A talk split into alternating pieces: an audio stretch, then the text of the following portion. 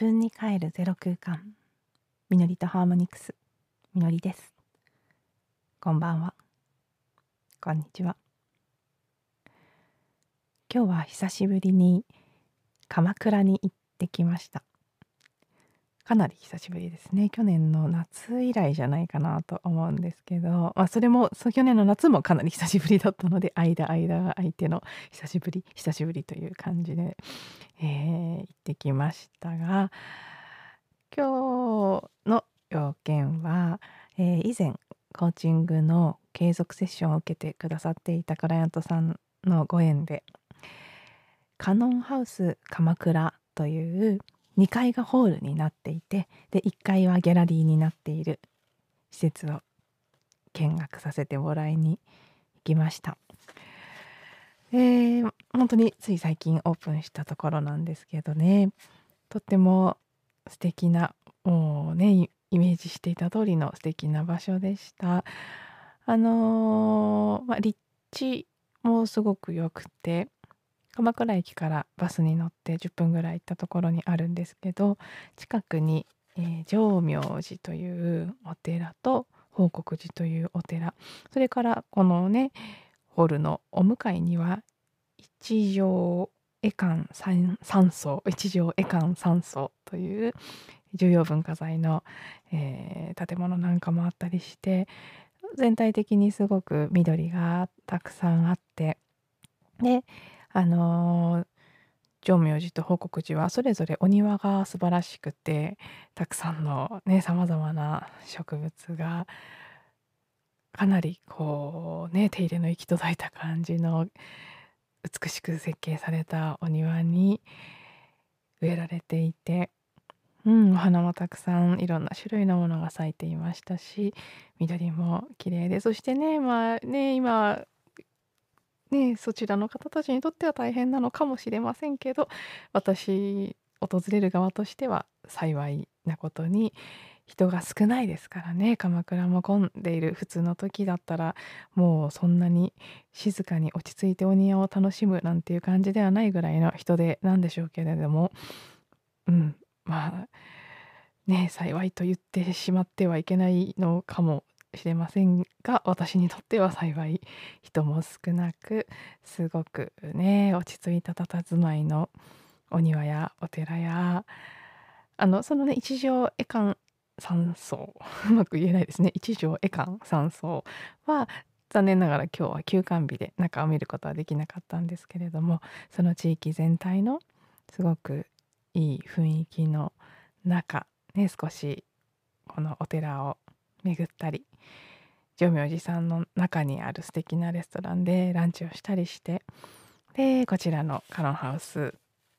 という建物ね、ホールも見学させていただいて楽しく過ごしてきました。あのー、ホールはね本当にあの何て言うんでしょうね中の設計もそうですしチェコのペトロフというグランドピアノペトロフというところのねグランドピアノが置かれていたり全体的にとてもうん、ぬくもりがある感じの素敵なホールでああここはマリンバも似合うだろうななんて思いながらいろいろねイメージを膨らませていきました。私はもうマリンバ始めてすぐの頃からいつかはです。いつになるかわからないけどいつかはね自分自身の小さなコンサートというかリサイタルというか何て呼ぶんでしょうね、まトークライブ兼少し演奏もしてみたいな会がねこじんまりとでもいいから開けたらいいなっていうビジョンはずっと持っていたんですけどもう早速場所の候補を見つけてしまった感じで鎌倉なんてねちょっと遠くはなりますけど素敵ですよねやっぱり。で周りの環境も含めてとても美しいのでそういったことも含めて来ていただける方に楽しんでいただけるかなとかもいろいろ早速イマジネーションを膨らませてしまいました。でまあマリンバでってなるとちょっとまだね時間がかかるかもしれないんですけどそれ以前にも何か本当素敵なスペースだったのでコンサート的なものに限らず例えばね声を出したりするワークショップとか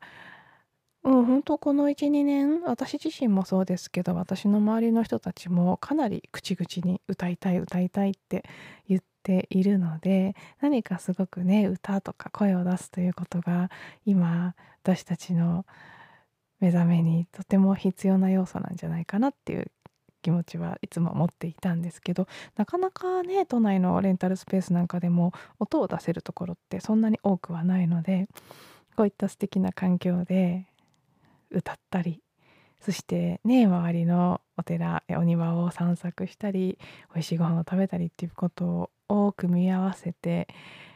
何かイベントワークショップ的なことをやるのもいいんじゃないかなというそんな感じのビジョンも思い浮かべながら過ごして。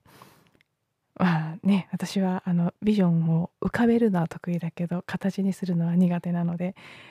どなたか一緒に形にしたいと思ってくださる方が見つかったら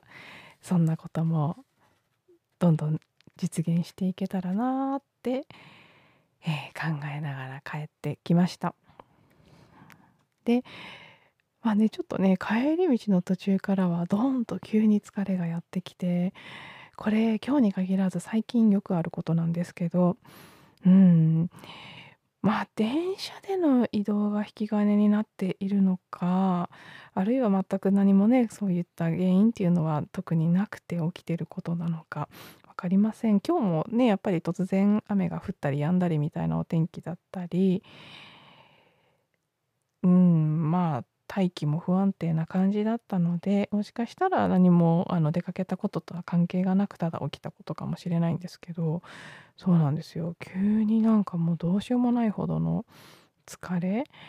単なる体の疲れというよりは本当にエネルギー的にとても疲れるっていう感覚が来てでその疲れに引っ張られて何かこう生きることに喜びがないっていう感じのちょっと重たい辛いっていうモードになって。でもねその後もうそのまま疲れてあのカーペットの上で寝ちゃったんですけどこれほんと最近この状態が起きる時いつもそういう感じなんですよね。起きてられなくなって少し寝て。で起きるとまあ少しすっきりしてるのであ何だったんだろうって思うんですけど。うん今日もそんなこともあったりして一番落ちてた時間帯はとにかくなんかこの生き生きとした感覚とか楽しいとか生命エネルギーが巡るような感じとかそういったものが今足りないなっていうなんか本当にそう生命エネルギーが巡っていないっていうのがすごく言葉として出てきてもしかしたらねもちろんこれはもう社会全体がやっぱりこういろいろと楽しい活動というのに制限がかかっていて自由にね飲みに行ったりたくさんこう声を出したり、まあ、マスクずっとしていなきゃいけないっていうことなんかも含めてねなんかこう笑ったりはしゃいだりみたいなことって全体的にやっ少なくなっているとは思うんですよね。何かそういうものがうん集合意識から上がってきたものと自分の中にあるものがシンクロしたっていうのもあるのかもしれませんしねまあ時期的なものもあるのかもしれませんけどなんかものすごくうつうつとしたものが瞬間的に出てきてそのね、特定の時間帯だけだったんですけど急激に辛くなったっていうのもありましたけど、まあ、今はもうだいぶすっきりしています。でもねなんかそのこう名残っていうかこうその感覚は残ってるのでうんまあねそこも何か目を向けてみたい気もしますしでも逆にあんまりそこにとらわれない方がいいのかなっていうね本当の意味で何が原因で起きてることかも分からずもしかしたらもう全然ね何かこう地下私よく聞くんですけどね都市伝説的なもので。今ね地下組織というか地下にねなんかすごい都市が東京の下っていうのは地下都市があって。でそこで今までこう陰でね世界を牛耳ってきたような人たちが続々逮捕されていってて。でその人たちのね絶望とか失望とかいろんなもう生きてたくないみたいな感覚が地上に上がってきてるんだっていう話も少し前に耳にしたことがあってそれがまあ嘘か本当か分かりませんけどいずれにせよなんかそういうもうね私たちが預かり知らないような知りえないようなレベルのことが起きていて何かを感じてるっていうこともありえるのでね今このコロナ騒動もそうですしオリンピックの問題放射能の、ね、汚染水の放出の問題とか中国アメリカのまあ、とこあたりの問題とかいろんなことの賭けに一体何が動いているのかはちょっと分かりませんからね。なので、まあ、どこで何がどういうふうに動いていて誰がどんなふうに感じていてで集合意識の中にどんなものが流れ込んできているのかっていうのは分からないでその中で自分が日々いろんなことをもしかしたら知らず知らずキャッチしてそこにまあね、共鳴するような形で何かが起きているだけかもしれないのでまあね出てきてるものはちゃんと感じてあげつつもそういうモードになった時に 巡ってしまういろいろな思考それによってああだこうだアクションを起こそうとするってことはできるだけしないであただ嫌な感覚が出てきたなっ何かが起きてるんだな。でまあそれはある程度静観しつつ流れていくのを待って。でエネルギーが広がったいい状態の時にインスピレーションから動いていくっていうことはまあねちょっとこの4月まあ後半はますます乱高下というかねちょっと乱気流的な感じでいろいろなことが起きてきそうな気配もあるのでうん。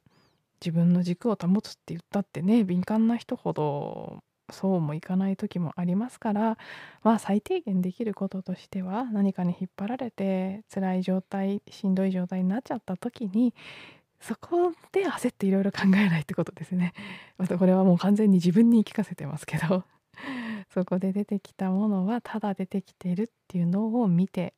流していってでまあねもう落ち着いたいい状態になってる時に物事は決めたり始めたりしていくっていう方がまあなんとなくいいのかなと。